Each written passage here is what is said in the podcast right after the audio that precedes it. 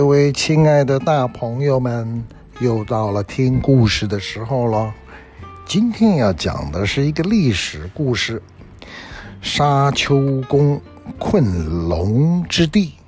沙丘公，沙滩的沙，山丘的丘，皇宫的宫。困龙之地，困，困难的困，恐龙的龙，困龙之地。就算是读过历史啊，恐怕也没听过沙丘公。这个沙丘公呢，真正去读古时候历史，也不是古时候了，呃，这个战国时代、春秋时代的历史，可能仔细点会听过。它充满了神秘的色彩。今天的中国呢，沙丘公还是一级古迹。它被称为困龙之地，历代的皇帝出巡呐、都选择绕道而行，避开此地。今天呢，它虽然是个古迹，但是呢，只剩下一片看起来不起眼的沙丘。在哪儿呢？在河北省。这是两千多年前的一个古沙丘。它曾经是帝王的离宫别馆，沙丘宫的名字就得名于此，因为它盖在一个沙丘上。这里发生的事件一次次的影响了我们中国的历史。那为什么又变成历代帝王避之不及的地方呢？河北。广宗县的沙丘宫，说到这里的沙丘宫的主人，第一个人物，嗨呀，也就是沙丘宫的肇始者，或者是盖这个宫皇宫的第一个皇帝王，有名了，非常有名，殷商帝辛，又被后世称为商纣王。在明代的小说《封神演义》，让后。商纣王真是妇孺皆知，也的确如此。记得吗？商纣王和宠妃妲己在这大慈大兴土木，广建苑台，设酒池摆肉林，终日沉迷酒色，不问政治。妲己依仗纣王恩宠，干预政事。祸乱朝纲，以至于政治黑暗，国力衰弱，诸侯离心，百姓怨声载道。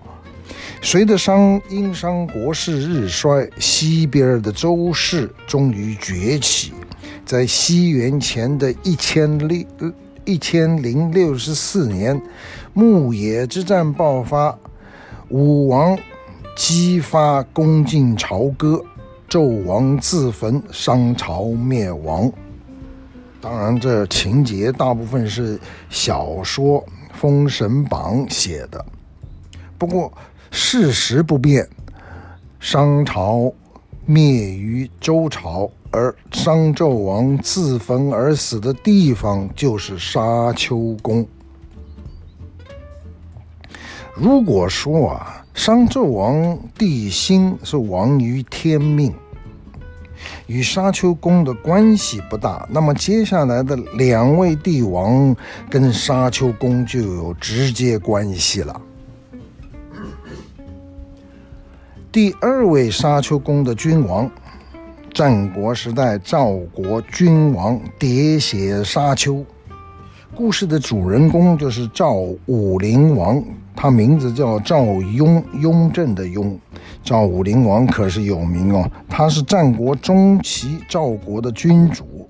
故事呢，要从战国七雄的赵国开始说起。在赵武灵王赵武灵王即位的时候，赵国啊正处于日益衰败的形势当中，常常打败仗。周边各个小国都常来骚扰他，可见当时的赵国卑贱的地位。赵国处在中国的哪个地方呢？它是在中原地区偏北，大概是今天河北省的南边、山西省的中边和陕西省这一这一个地区。赵国今赵国要看的当时呢，它上面北边就是今天的内蒙古蒙古高原，因此蒙古高原的游牧民族跟赵国的接触机会非常多。赵武灵王当时注意到胡人在服饰跟军事方面都有非常独特的做法，在穿衣服上是穿窄窄的袖子、短短的衣服，这使得在起居生活跟狩猎打仗上面非常方便。同时呢，在打仗和狩猎呢，又是骑兵跟弓箭，这个比当时战国春秋战国时代的打仗方式用长矛。战车更加具有灵活性，因此赵武灵王提出要向胡人学习的主张，即就是穿胡人的衣服，学习胡这个胡人的骑马打射箭。赵武灵王推翻国内老臣长辈的反对意见，坚持全国的军队改制学习胡人作战，穿着穿以的穿着。跟骑马射箭的技术，历史上面称为胡服骑射。短短不到一年，赵武灵王率领赵国的部队，打败了骚扰侵略赵国已久的北方三个胡人小部落，成功的拓展了赵国的领土。当时也修建了今天长城有名、中国有名的长城的第一条长城。最古老的长城就是赵武灵王所修的。之后，打败了北方各个的胡人部落，他拟定了一个很大的计划。他打算从河套地区南下，消灭呢长期赵国最大的威胁——秦国。赵武灵王想出了一个深谋远虑的灭秦大计划。就是让儿子来治理日常的国事，而自己呢，则亲自挂帅，全力治军跟扩充军力。当时的赵国在实力上是赶不上秦国，但是秦国在那个时候一直跟南方的楚国跟魏国竞争，争夺发展势力。对于处在北方的赵国，防范比较少。赵武灵王赵雍为了了解自己的竞争对手，掌握咸阳附近的地理，甚至假扮赵国的使者，亲自跑到咸阳去见嬴惠。嬴惠是谁呢？就是秦昭襄王。秦昭襄王，假如大家没有什么特别印象的话，讲一件事情，大家就知道秦昭襄王是谁了。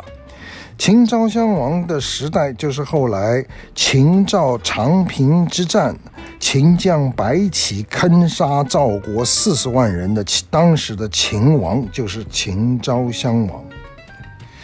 赵武灵王当时也确实到了咸阳，一路上也深刻地观察记录了咸阳附近的地形、地形与民情，也确实见到了当时的秦昭襄王。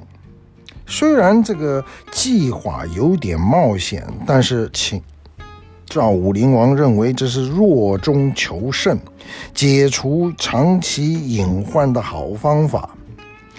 赵雍确实最终让出了自己的王位，全力治军，但是这个方法、这个计划却给他带来了更大的麻烦。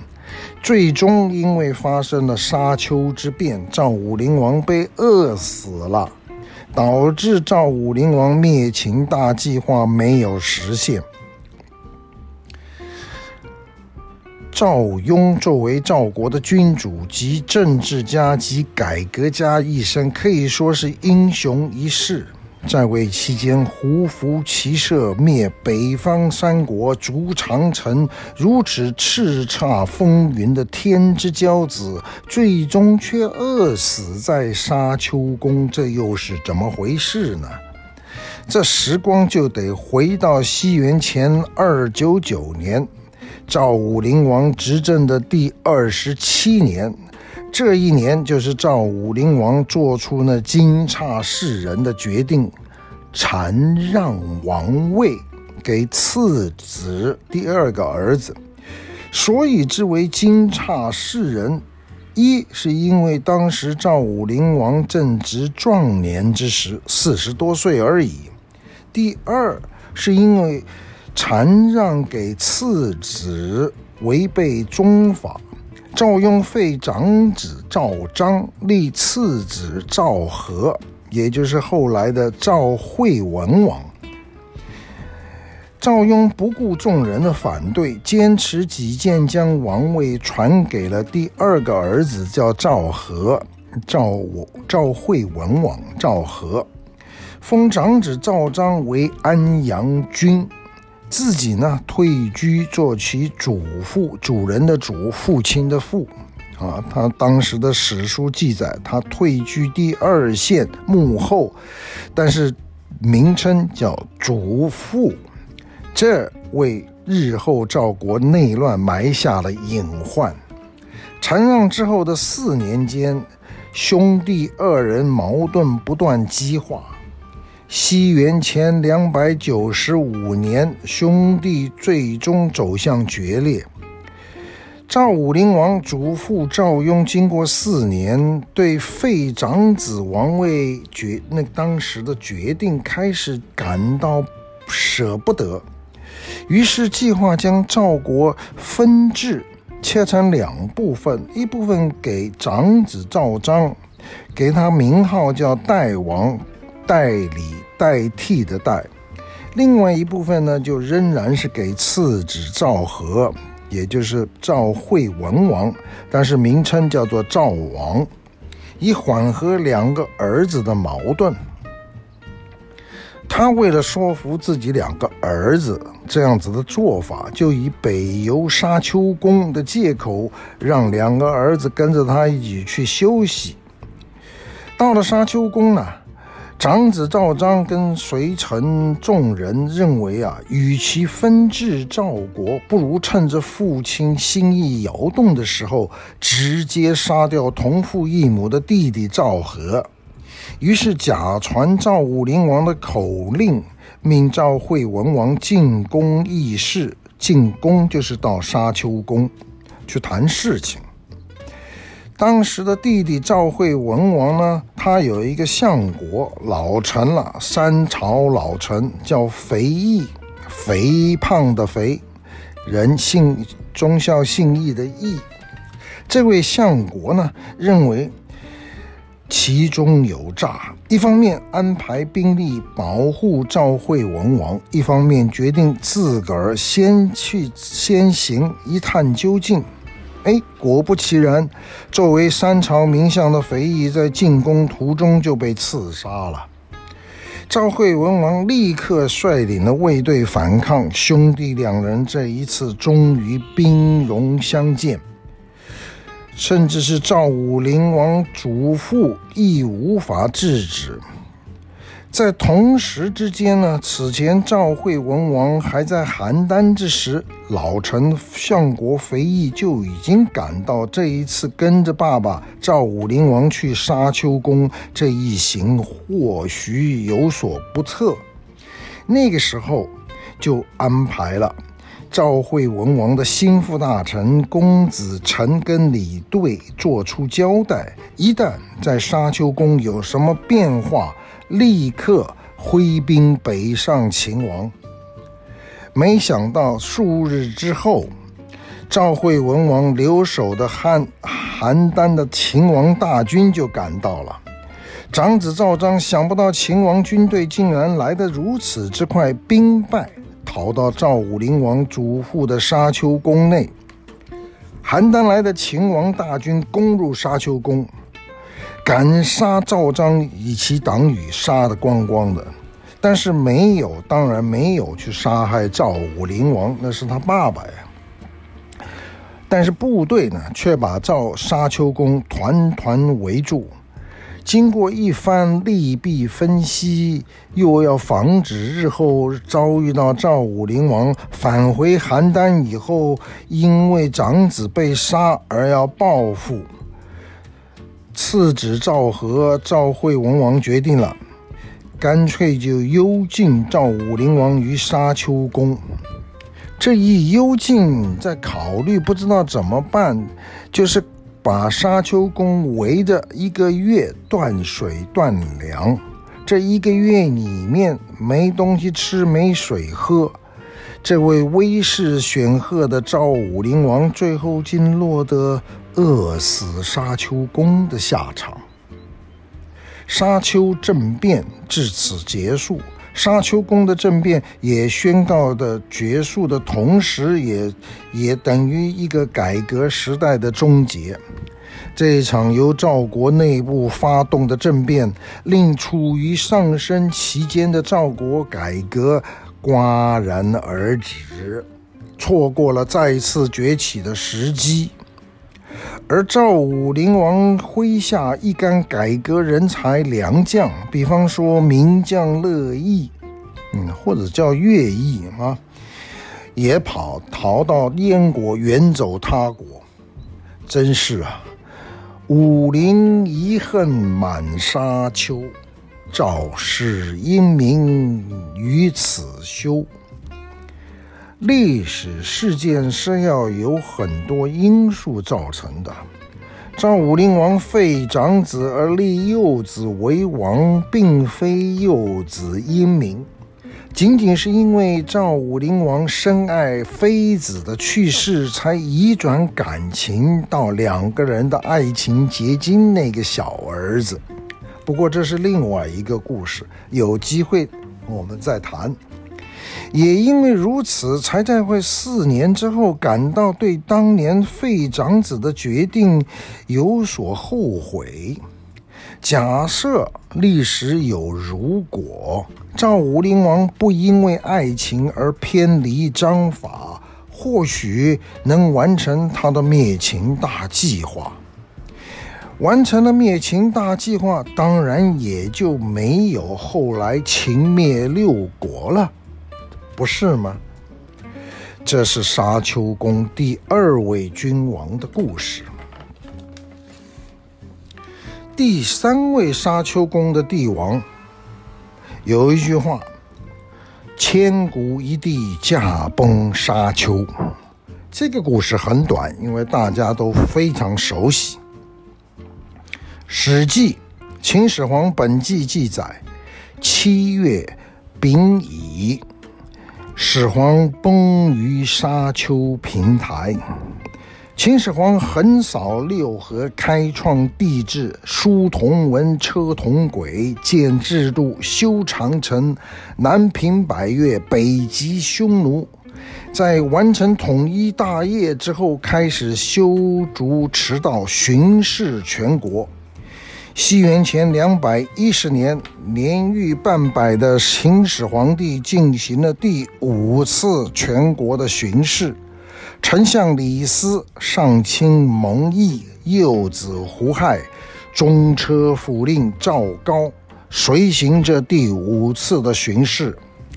这一次的巡视前呼后拥，浩浩荡荡的队伍南下湖北云梦泽，沿着长江经过安徽丹阳，东边走到江苏钱塘江、浙江，之后取道海上搭船，往北走山东，也就是当时叫做琅琊国，在西返咸阳途经河北当中。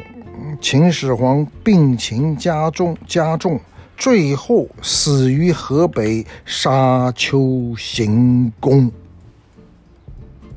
秦始皇帝驾崩前曾留下遗诏，让长子扶苏赶回咸阳主持丧葬。这在当时无疑就是一道明确的传位诏书。然而，当时这个这一道诏书却被扣押在中车府令赵高的地方，秘而不发。赵高之所以这样做，与其说是和蒙蒙毅兄弟有有嫌隙，不如说赵高作为胡亥的老师，自己更渴望得到无上的权力、尊贵的身份和光辉的荣耀。作为一个资深管家，赵高深知自己自身的能力不足。这件事情要胡亥当皇帝，想要成功，必须要得到一个人的配合，丞相李斯。赵高直接向李斯摊牌，说明利害关系。李斯作为秦始皇帝最信任的丞相，面对管家赵高的诱惑，哎，决定不遵循内心的原则，就这样。在沙丘宫这一天夜里，庞大的帝国一切彻底改变，无法挽回。大秦帝国可以说成也李斯，败也李斯。不知道这是不是一种天大的讽刺？始皇帝无论如何也不会想到，自己曾经幻想的传至千世万世的大秦帝国，竟会在两年之后就灰飞烟灭。更巧合的是，始皇帝生于赵国，最后也死于赵国。千年之后，游客到沙丘宫凭吊，有留下四句话：“本届兵争百战得，却同瓦解片石休。主龙霸业车身恨，主父雄心宫里愁。”从此之后，充满神秘色彩的沙丘宫广为人知，被称为“困龙之地”。也是在此之后，历代帝王出巡都会选择绕道而行，避开此地。实际上，一国之君的政绩取决于执政措施是否能够富民强国。说天怪地或指着别人，哪能是影响治国成败的原因呢？以史为鉴，莫过于此。各位亲爱的朋友，沙丘宫的故事有没有意思呢？